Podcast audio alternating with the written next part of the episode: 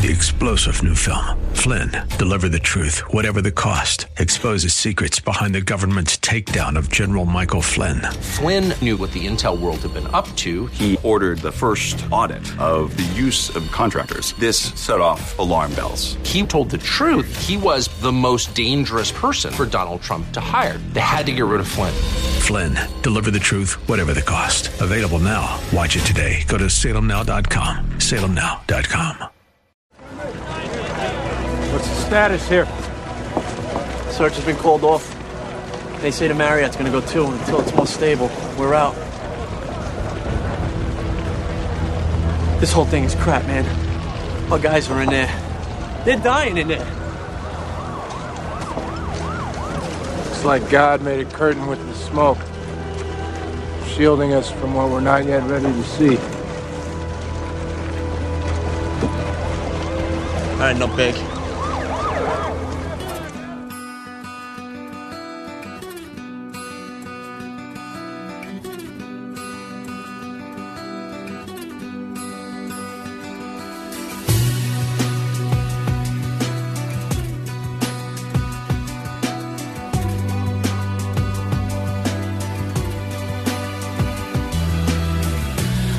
I saw was smoke and fire. I didn't feel a thing, but suddenly I was rising higher, and I felt like I just made the biggest mistake. When I thought about my unborn child, when I thought about my wife, and the answer rang out clear from somewhere up above. No greater gift has man than to lay down his life for love. And I wonder, would I give my life? Or could I make that sacrifice? If I came down to it, could I take the bullet? I would. Yes, I would.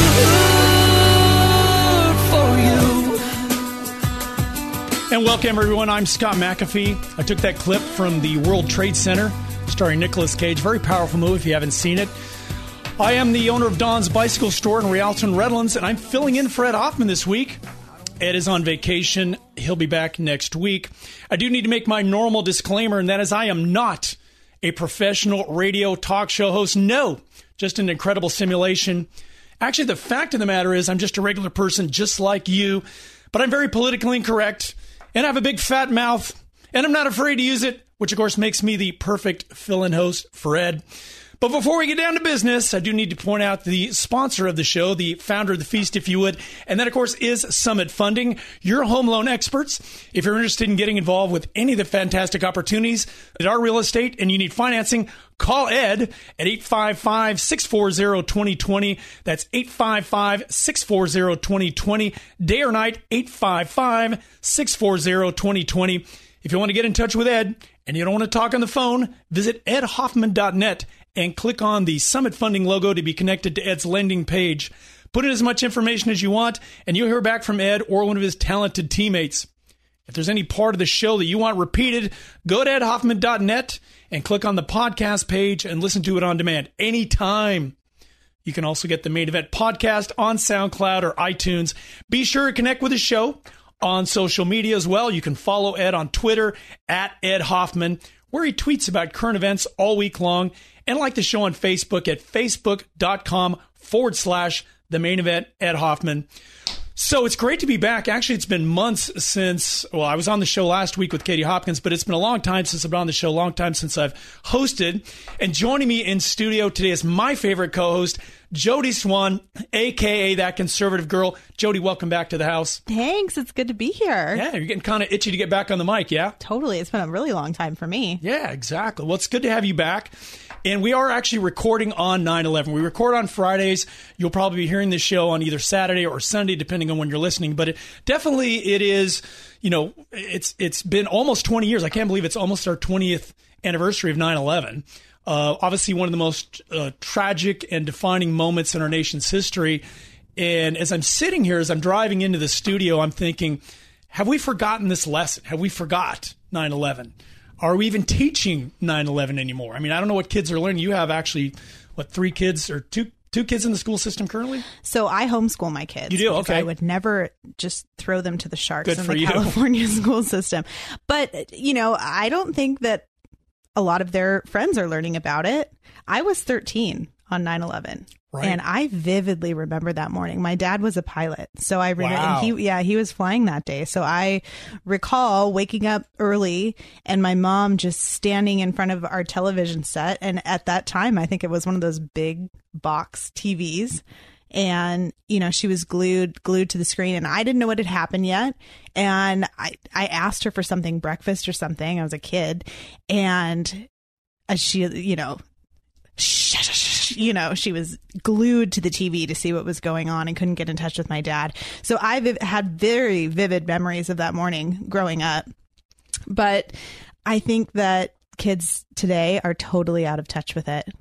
Well, yeah, and I, I, like you, I remember, where were you on nine eleven? Certainly I remember. And at the time thinking, okay, well, this must have been an accident, you know, when you had what appeared to be a plane that flew into a building. And then the second plane hit. And then...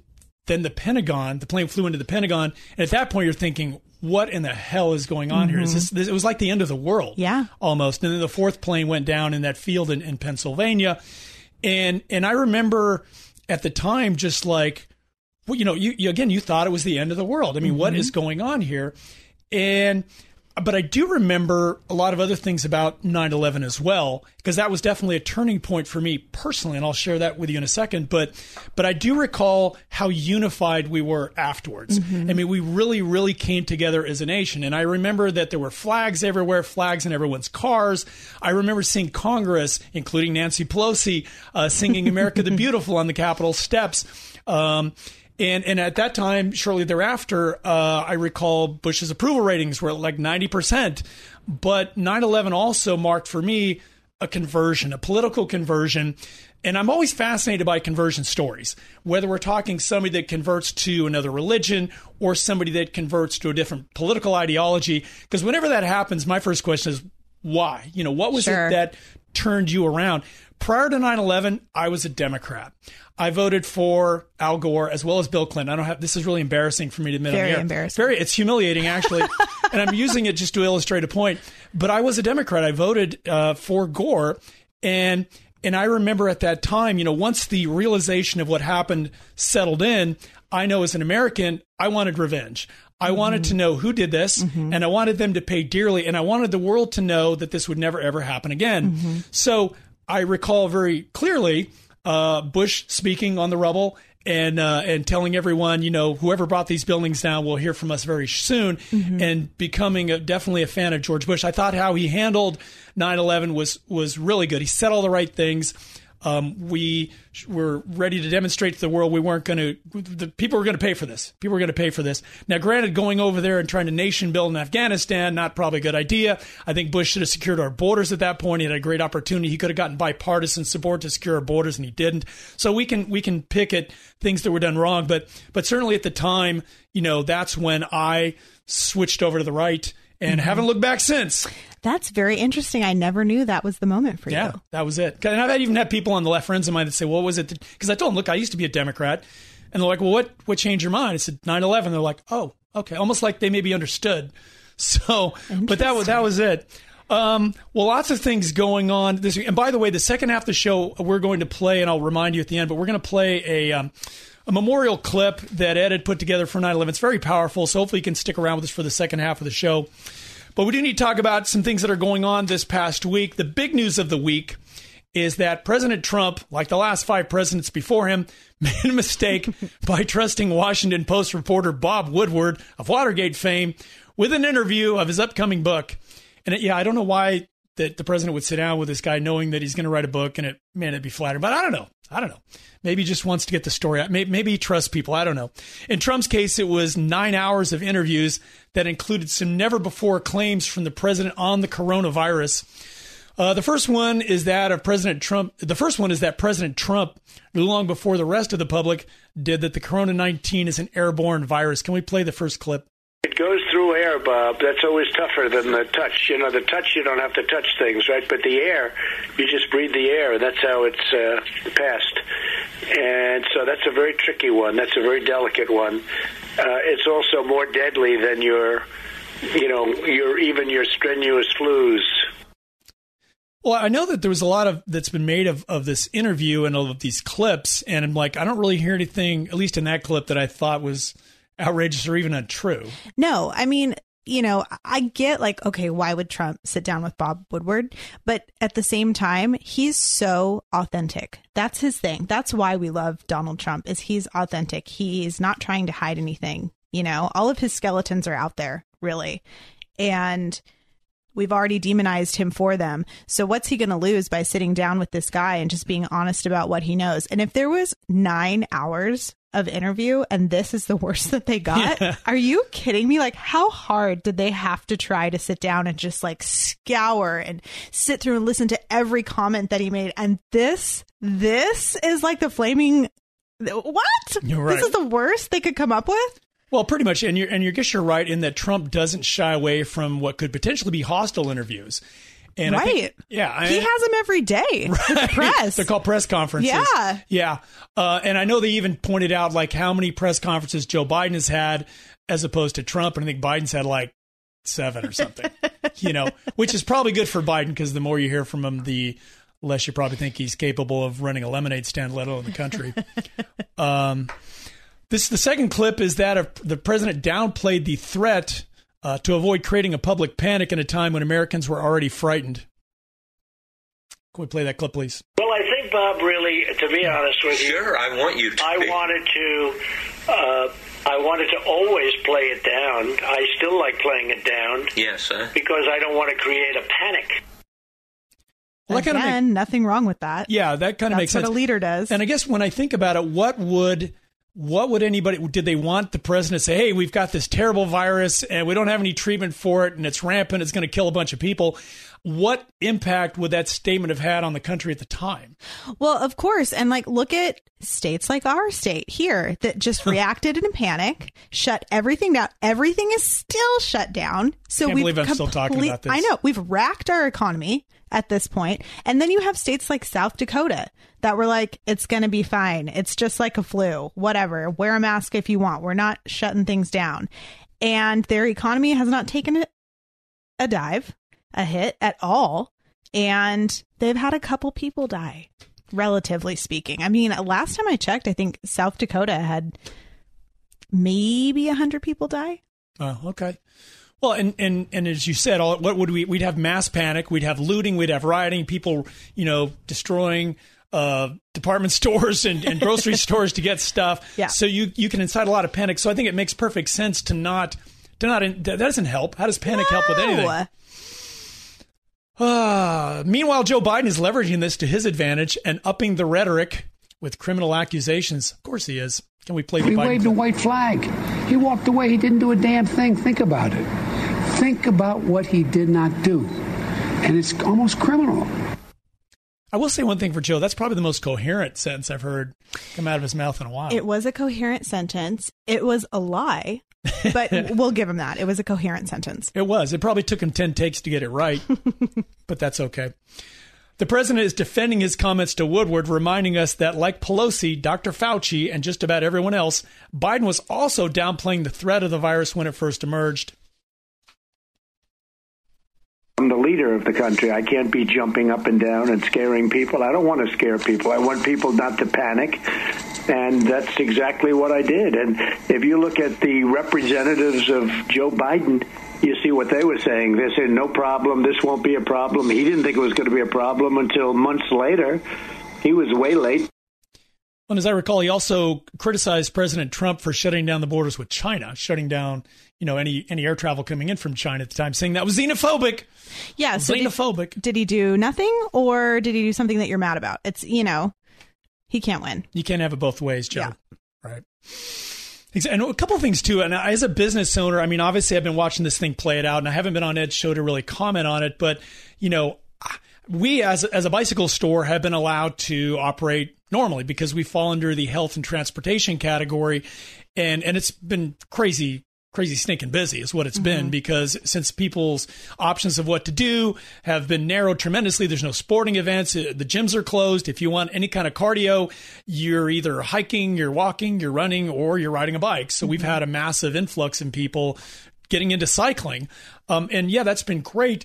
But I'll also share, quite honestly, this has not been a joyful time at all for me. I know driving home on the ten freeway, uh, I'll go by the Montclair Plaza and I see J C Penney's and I see Nordstrom's and I see Barnes and Noble's and I see L A Fitness.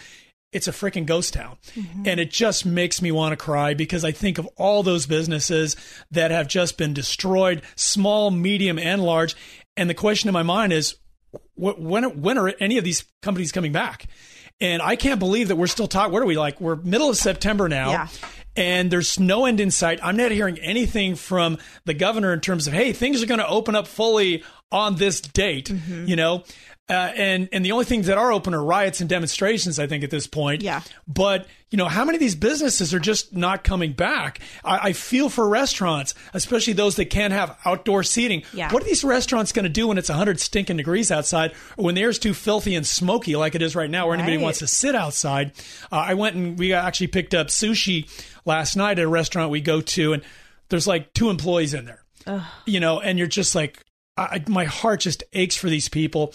And I remember, again, as a business owner, thinking to myself, at what point, at what what date is is the keeping things shut down going to do more damage than than opening up? Because we have to make that decision, right? We're either looking at has. we're either looking at maybe some people dying or getting very sick, or, or we're looking at destroying the economy. But there has to come a point in time where we say, okay, this is the point. For me, I put a date of June first. It's like, if you go past June first, you're going to be doing irreparable, you know, yeah. it's harm that cannot be be reconciled. You're, you're going to have businesses that are going to be destroyed and are never going to come back. People's livelihoods crushed, and the level of unemployment at this point is, is terrible. And I know we're handing out all these checks. I know we're, we got these these checks going out, and I see people swiping their their benefit cards mm. on the terminal, but that's not the answer. I mean, we're, we're racking up a tremendous amount of debt. Right. So when I think about it, the, the, for me, the the solution is two words, and that's called civil disobedience. Yeah. And that means that businesses and churches and organizations need to start opening up en masse. They can't arrest all of us. Right. Right. They can't. So we, we need to stop waiting for health officials, government experts to tell us when we can open up. If we do, it's it's it's already too late in many respects. So yeah. that's my that's my soapbox rant. No, I get it. I mean, for me, I do not recall another time in my life Uh, where the government had this much control. And obviously we live in California, so the, the government here has more control over our lives than it would in other states. But still, even for a Californian, this is on another level. Just completely stopping your life. I mean, it doesn't affect me because I homeschool, but everybody else, I mean, they freaked out when they shut down the schools. You know, yeah. all of these parents are like, what do I, what am I going to do? I have to take care of my own kids now. You know, they shut down the schools. You have to wear a mask everywhere. I still don't put on the mask unless they make me. Well, what about those people that drive around in their cars by themselves wearing masks? Mask on? What is that? Or like I see people walking around my neighborhood with a mask on. Yeah, I'm by like, themselves. Are you worried about by themselves? Right. Are you worried about infecting the trees? Right. I was standing in line at the bank, and I know I sent you this picture of the, the Asian lady that had the Tupperware container on her face. It was held on by a bungee cord. Yeah. yeah. I'll send that to you, Brooke, if you haven't seen it. It's it's pretty damn funny. Um, yeah, I thought I'd one-upper and show up with a fish tank on my head the next day. Do it. Yeah. It's just for, it's a culture of fear. Right. I hate it. Right. No, it is. It is. And we're all buying into this. We got to wear masks. We're, we're going to be wearing masks for the rest of our freaking lives. That's how I feel. It's just crazy you know? to be so scared that you're walking around the neighborhood with a mask on. But at the same time, you're like, free all the criminals from prison. It right. just makes no sense to me. Right. Well, on a more upbeat note, Hillary Clinton continues to do strange interviews on Zoom to warn us all about the threat of more Russian election interference, because as we all know, that's the only reason she lost four years ago. Only this time, Bill was mysteriously sitting behind her in silence. By the way, before we play this, play this clip, you almost have to see the, the visual on this, because Bill just looks oh, so... Rough. He yeah, not, he looks just miserable, like, this is your punishment, Bill. You got to sit in the room with this lady. Anyways, can I play that clip? And these people will stop at nothing. And yes, the Russians helped them last time. The Russians are mm-hmm. helping them now. And you mm-hmm. cover the White House. You know that the White House has said, don't brief the Congress. Don't even tell them in classified settings what the Russians are doing this time. Ugh, it's like nails on a chalkboard every time I hear her voice. It is terrible. It is terrible. Can you imagine if we had just had to sit through four years of that? That would have been bad. And let's hope we don't have to sit through four years of Kamala Harris, because that's pretty close. Ugh. Her nasally old voice. Yeah. It's bad. Trying to sound cute and sweet. No, it's bad. So fake. So phony. So, um, it's also, it's been a few years since we've heard about a white professor pretending to be black, because you got to hear that every so often, you know? Yeah. Like at least once every couple months. And resigning in disgrace, so we were long overdue. Jessica Krug, a professor of history at George Washington University, specializing in Africa, Latin America, colonialism, and imperialism, was found out this week after she wrote her own admission on the website Medium. And Krug wrote, "For the better part of my adult life, every move I've made, every relationship I've formed has been rooted in the napalm toxic soil of lies." Ooh. She's so poetic. "To an escalating degree over my adult life, I have eschewed my lived experience as a white Jewish child in suburban Kansas City under various assumed identities within a blackness that I had no right to claim. First, North African blackness, then U S rooted blackness, then Caribbean-rooted Bronx blackness." Say that three times fast, Jodi Swann. Here's what Krug sounds like as a fake black activist when she's out protesting for B L M. "I got a couple of things to say, and when y'all come on and tell me my time stops, out of here. It's been seven hours. Not only did I have to listen to these cops, and not just the cops, but to be honest with y'all, city council members, you posing like you opposing them for your sound bites, for your social media, for your re-election campaigns. Out of here. You've been supporting the cops in the pandemic." Unbelievable. This woman was a professor at George Washington? Yeah, she speaks Ebonics really well, though, by the way. I got to give her credit. Why do people send their kids to college? Why would you pay maybe six figures to send your kids to a, a, you know, supposedly reputable college? And this is the professor? She probably got a promotion, I would bet, bet after this. Unbelievable. So she, yeah, she's an expert once again in, in Africa, Latin America, colonialism and imperialism. And she's actually a Jewish, she's a Jewish princess from Kansas City. I just want to say. Yes, please. That racism cannot possibly be so bad in America when we've got Jewish white girls who just want to be black. That's what they want to do with their lives. They just want to be black. They want to be Caribbean black. They want to be Bronx black. They want to be Africa black, whatever she said. Like, are we really that racist that all the white girls want to be black now? Well, apparently, you know, and, and they, of course, they've been arguing for a long time that the Democrat Party was the party of minorities. This turned out to not be true. Yeah. Because recent surveys have shown that ninety percent of Democrat registered voters in Virginia were actually old white men in blackface. So anyways. Oh, boy. I'm just saying there's yeah. nowhere better to be a black person than the United States of America when all the white girls want to be black. And no and no better place to be a Jewish princess either. I yeah, might add. Absolutely. Right. So we were also, you brought up a uh, the, the L A public health directors. We're, we're all wondering, when's this stuff going to end, right? When's this all going to end? I've already heard Halloween's going to be canceled, Jodi Swann. So I know you got kids, so I think your Halloween plans may be out the window. What I thought is maybe take the kids out and just tell them, tell everybody they're protesters, and they'll be allowed to go out there, and, and they can actually extort people for candy instead of asking for we're it. We're coming to the bike shop. Get ready. There we're you gonna, go. We're going to tear it apart. Oh, nice. Thanks for the warning. Yeah. The, well, now the public health director in L A, she was caught on tape mm. saying that the schools are going to be shut down until, quote, after the election. So if you were wondering if any of this was political, there's your confirmation. Mm. Nice. Can you believe that? I'm, I'm sure it's just a coincidence. No, I don't think no. so. No. Okay. And, what, and what's what's the logic on this? Why do you, you keep things locked down because they think it helps their side? Keep Joe Biden in the basement so he can't come out and speak and, and destroy his election chances? Apparently. So so here's what she said. Yeah, please. She said, "We don't realistically anticipate that we would be moving to either tier two or to reopening K through twelve schools, at least until after the election in early November." Okay, so we're, we're going to keep... I mean, that's pretty cut and dry. Yeah, it is.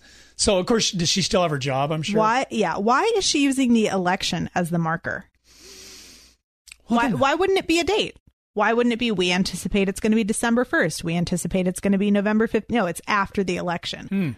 And everything's just going to be fine after that. The coronavirus will mysteriously disappear after the, the election. As we've been saying. Is that what we're saying? Yeah. Okay. All right. Unbelievable. Yep. Yep. Well, and I do think, I think that, I mean, is this closed down? Does this help the Democrats?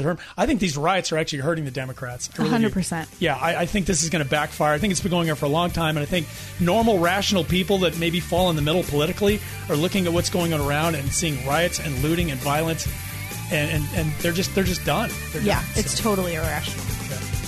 All right. So that just about finishes the first half of the main event. The second half, we do have Ed's annual nine eleven tribute. Get out your tissues. It gets more moving every year. Stay tuned. We'll be right back after news, traffic, and weather on A M five ninety, The Answer. Hi, this is Ed Hoffman with Summit Funding and host of The Main Event, heard weekends right here on A M five ninety, The Answer. By now, I'm sure you've all been hearing about the fact that mortgage rates have dropped a whole percentage point in the last twelve months. So what does that mean to you? Well, if you own a home, it means we can possibly, one, reduce your payment, two, pull out cash and pay off other bills, and then further reduce your payment, or three, we can possibly reduce the term of your loan and get your home paid off years earlier than you planned. If you're over sixty-two considering a reverse mortgage, the lower the interest rates are, the more money you get on a reverse mortgage. And if you haven't even inquired about a reverse, you owe it to yourself to investigate this tremendous financing option. So if you're thinking about any of these, the time to act is now. For more information, call me at eight five five, six four zero, two zero two zero. That's eight five five, six four zero, two zero two zero. One last time, eight five five, six four zero, two zero two zero. Or go to ed hoffman dot net and click on the Summit Funding logo. Ed Hoffman, N M L S I D number nine nine two one, California D R E I D number one zero one two six five eight, Arizona M L O license number zero nine two six four three nine, branch N M L S I D number one eight four one seven eight two, Summit Funding Incorporated N M L S I D number three one nine nine, Arizona license number zero nine two five eight three seven, equal housing opportunity. A M five ninety, The Answer. I think we're going to have to remember September eleventh. In its reality, much the same way as we have to remember other horrific events in our history, because somehow I think it pushes the human consciousness toward finding ways to avoid this in the future. But if you, um, if you, if you censor it too much, if you try to find too many euphemisms for what happened, then I think you rob people of the ability to actually relive it, and therefore motivate them to prevent it from happening in the future.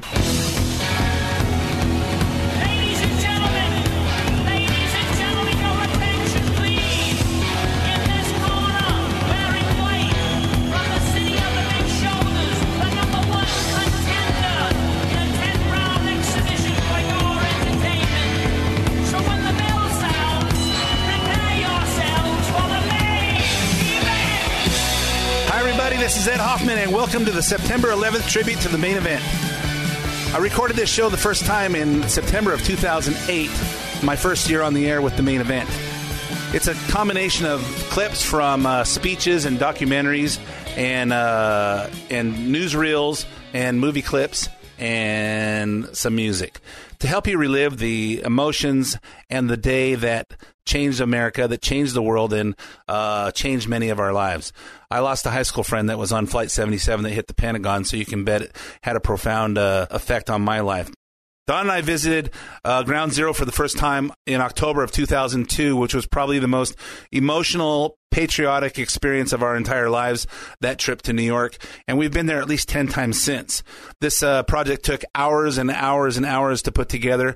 I can dare you to try and keep dry eyes listening to this twenty-five minutes. I hope you enjoy it as much as I did putting it together. I'm interested in your comments. Send your comments to ed at edhoffman dot net. Enjoy. On a perfect, almost achingly beautiful late summer morning in early September two thousand one, a day of seemingly infinite visibility, one man later said, characterized by the rare and exquisite flying conditions airline pilots call severe clear. Life in New York and much of the rest of the contemporary world was changed irrevocably in the space of less than two hours. September eleventh, two thousand one was the worst day in the history of the city. Everyone in the city should remain calm. The very best thing to do right now would be to remain home. I could see from the very beginning with the number of casualties and the tremendous damage that was done, and even the thought that we'd probably be attacked again during that period of time, that this was it's going to be really, really difficult. I'd ask the people of New York City to do everything that they can to cooperate, not to be frightened, to go about their lives as normal. Everything is safe right now in the city, and the people who are doing the relief effort need all the help they can get.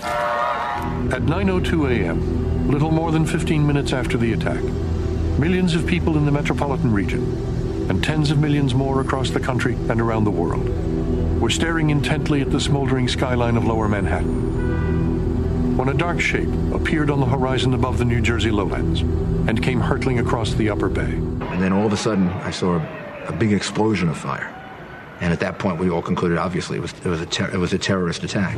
I think that was the first point at which I realized that we were into something different than any any of us had ever prepared for, or any of us had ever thought we would live through. I realized I was in some kind of a horrible, awful, horrific human experience. I hear people say, we don't need this war. But I say there's some things worth fighting for. What about our freedom and this piece of ground? We didn't get to keep them by backing down. They say we don't realize the mess we're getting in. Before you start your preaching, let me ask you this, my friend. Have you forgotten how it felt that day?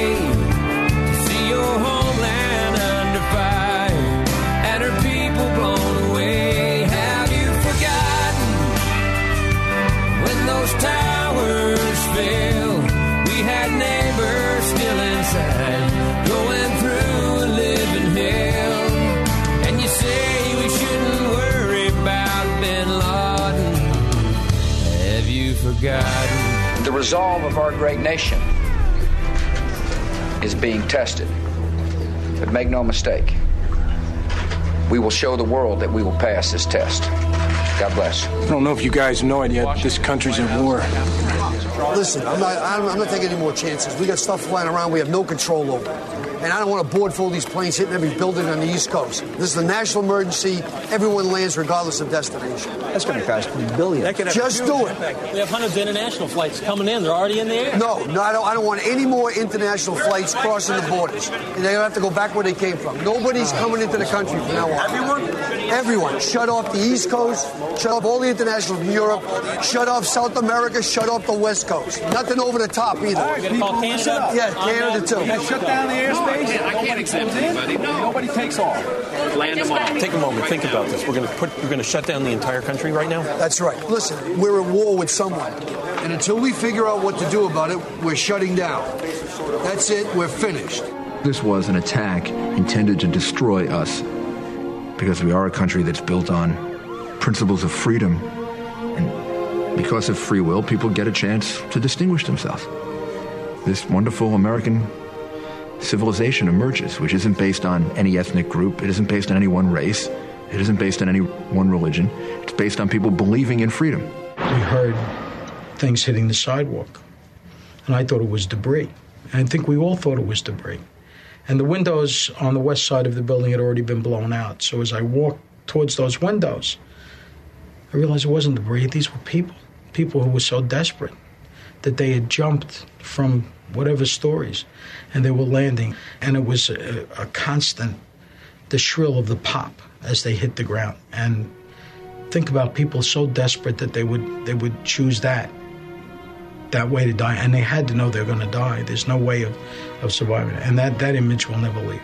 A mother described to me talking to her son on the telephone when the second plane hit, and that's the last time she talked to him. Another family described to me how their loved one had let two elevators go because he was older, and the people in the elevator were younger. And somehow my, my, my mind went back to the stories and the things you read about the Titanic, or you know, people who allowed other people to get on, get on boats, and they didn't get on the boat because they were older. And from that moment on, I started thinking that we'll never know all the heroes. We know our uniformed people were heroes. They went there, and they died, and they gave up their lives bravely trying to save the lives of other people. But what we don't know are all the individual stories of the person who gave up the elevator for another person, the person who calmed someone and got them out of the building, the person who organized their floor so that everybody could evacuate, the person who maybe at the last, in the last moments comforted people when all of them knew they were going to die. We've got over three hundred firefighters that are missing that uh, we can't account for. We believe that many of uh, many of them are are, are, are gone. We don't. Um, we'll keep looking. Uh, we have hundreds of people over there now trying to find as many possible locations that they might be in, in some way in a void or whatever, and um, you know, still be able to breathe and, and still alive.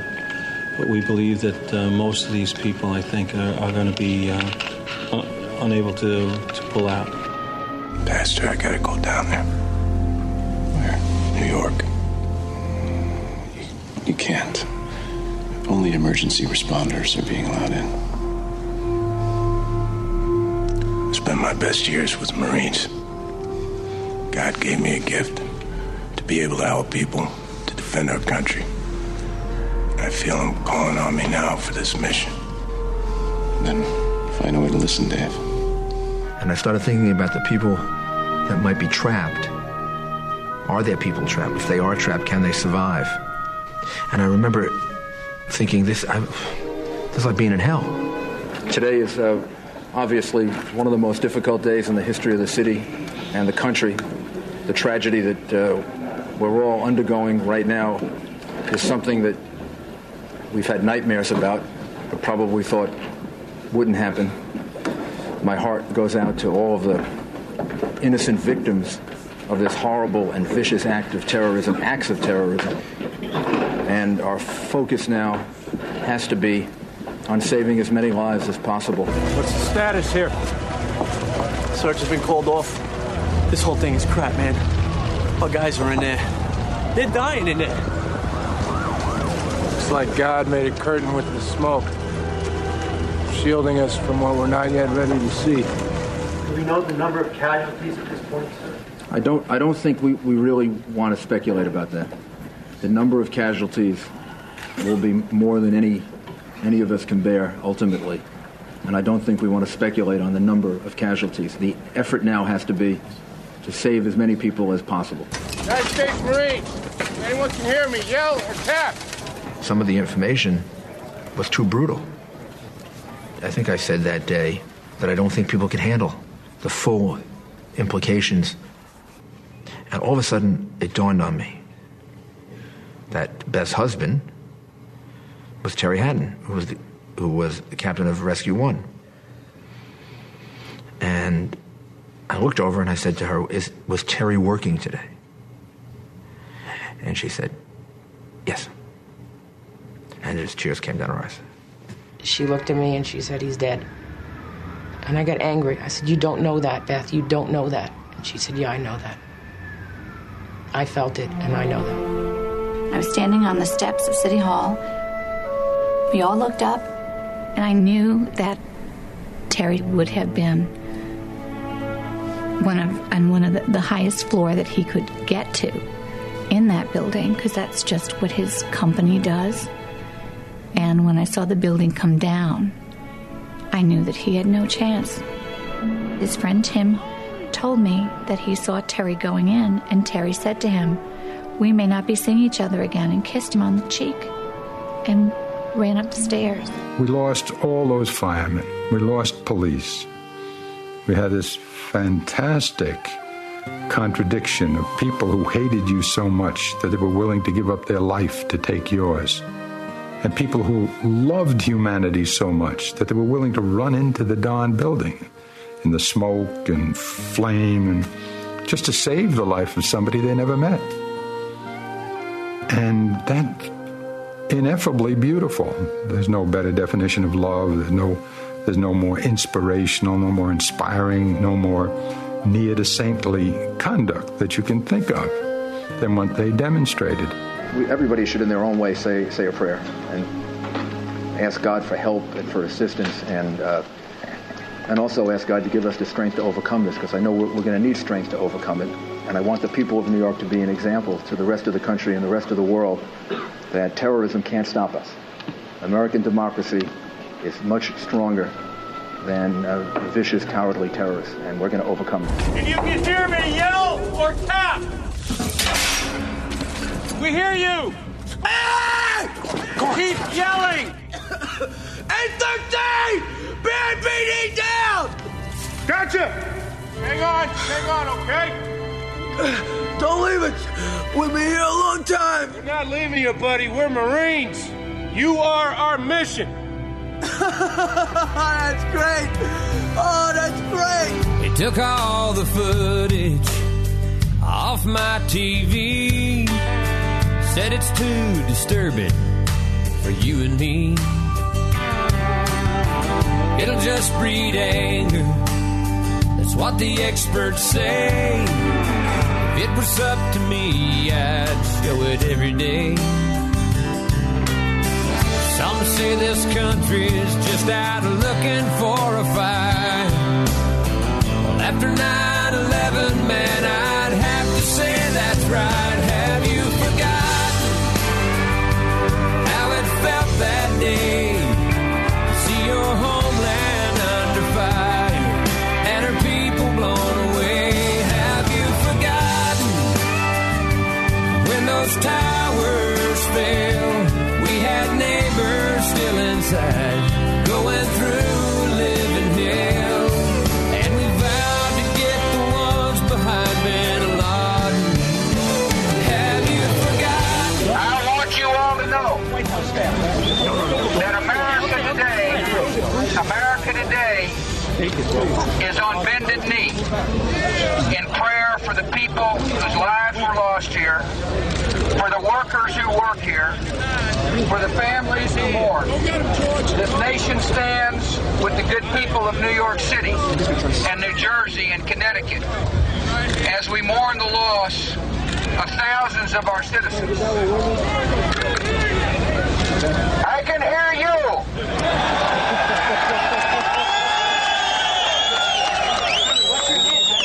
I can hear you. The rest of the world hears you. And the people...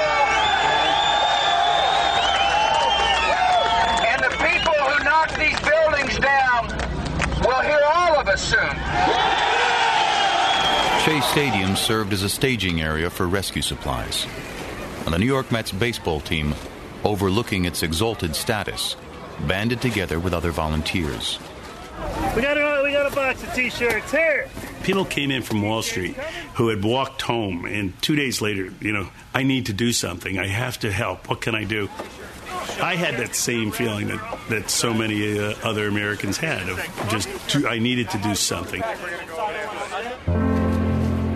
The Yankees, too, pitched in. Following the team's first post nine eleven gathering, manager Joe Torre led a group of players on a goodwill trip downtown. We went to the Armory, which was the most emotional, and we didn't really know if we should be there. This is where families were all gathered to wait on word if their loved ones were alive.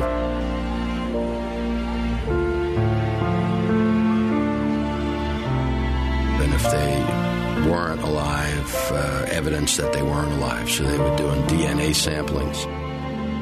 I, I remember one very poignant moment when Bernie Williams went up to this woman. And he was sort of fumbling, and he, and he says, I, I don't I don't know what to say.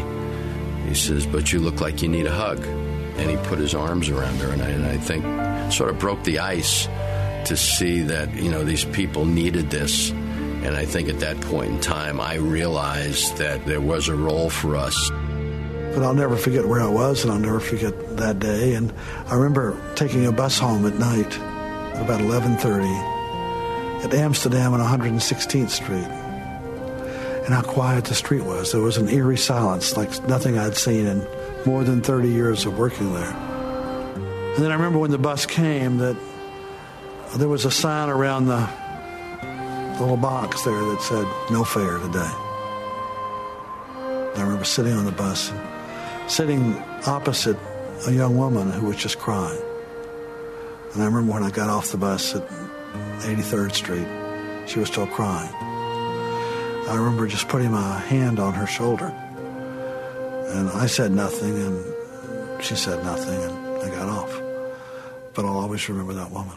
We have to cry, and we have to mourn, and we have to feel terrible and awful And on the way over here, I cried in my van because I had to go to the morgue to identify some.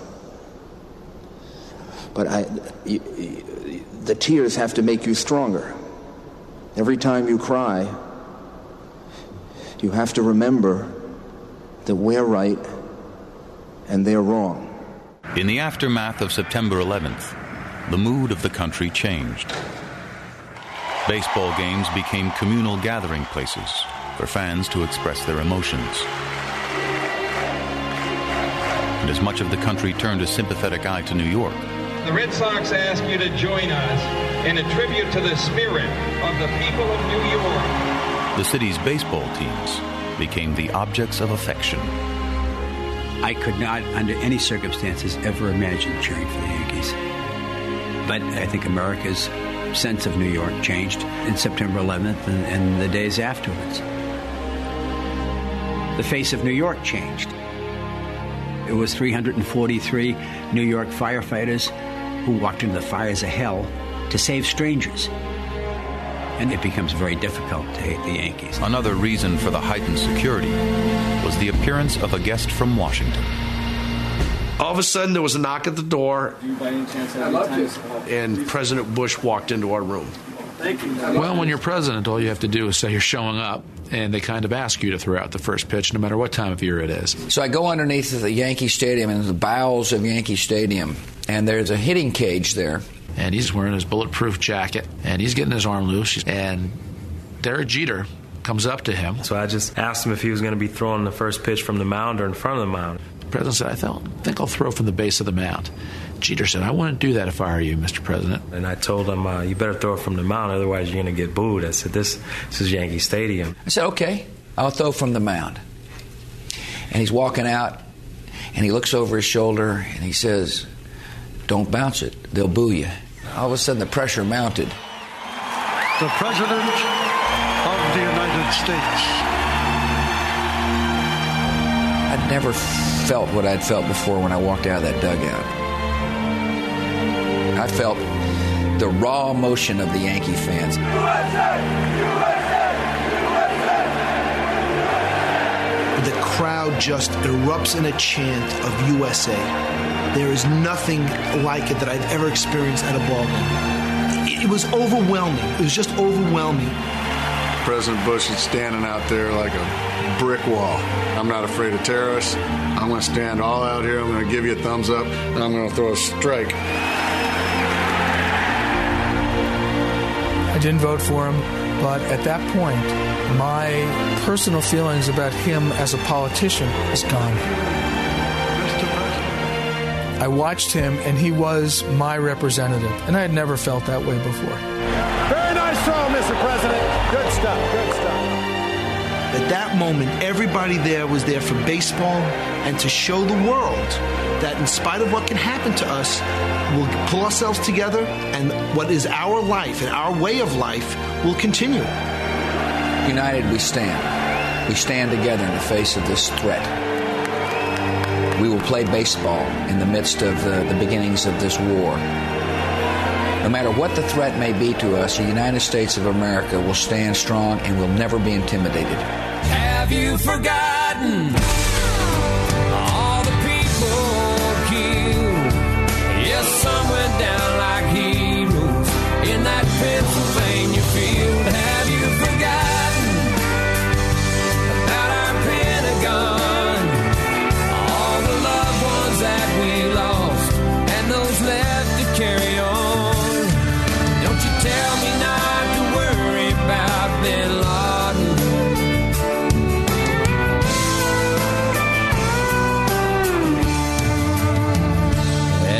Forgotten? Have you forgotten? Have you forgotten? One of the tricks in life is to convert everything into good. You're a sculptor and you have a stone, and the stone has a scar in it. And well, all right, so now you have to sculpt around that scar, and you've got to use that scar to, to make it part of whatever it is you're going to produce that's beautiful. and um, work with what you have. Play it as it lies, you know. So whatever the circumstance, you know, use it for good purpose. nine eleven, how can you possibly use it for good purpose? You think about it. You think, as uh, we've suggested before, you think about, look, what this reminds you of is the importance of your own life and making the most of it, because you, you can lose it in a flash. And if that's all you learned from nine eleven, if that's all you remembered, that, my God, you could extinguish life so suddenly, so unexpectedly, and it could happen to me, and therefore I should think harder about the way I spend my life instead of just wasting it. Now, it's not going to teach you what to do with your life, but it will teach you to do with your life. God bless America, land that I love. Stand beside her and guide her through the night with the light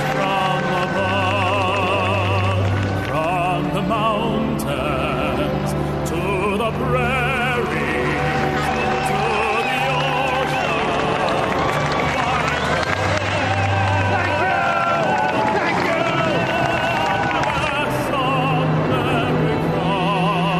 Thanks for listening to the September eleventh tribute on The Main Event. I'm interested in your comments. Email them to me at ed at edhoffman dot net.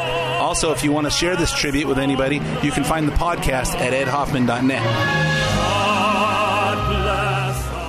The opinions expressed do not necessarily reflect the opinions of Summit Funding Incorporated. Ed Hoffman, N M L S I D number nine nine two one, California T R E I D number one zero one two six five eight, Arizona M L O license number zero nine two six four three nine, branch N M L S I D number one eight four one seven eight two, Summit Funding Incorporated, N M L S I D number three one nine nine, Arizona license number zero nine two five eight three seven, equal housing opportunity.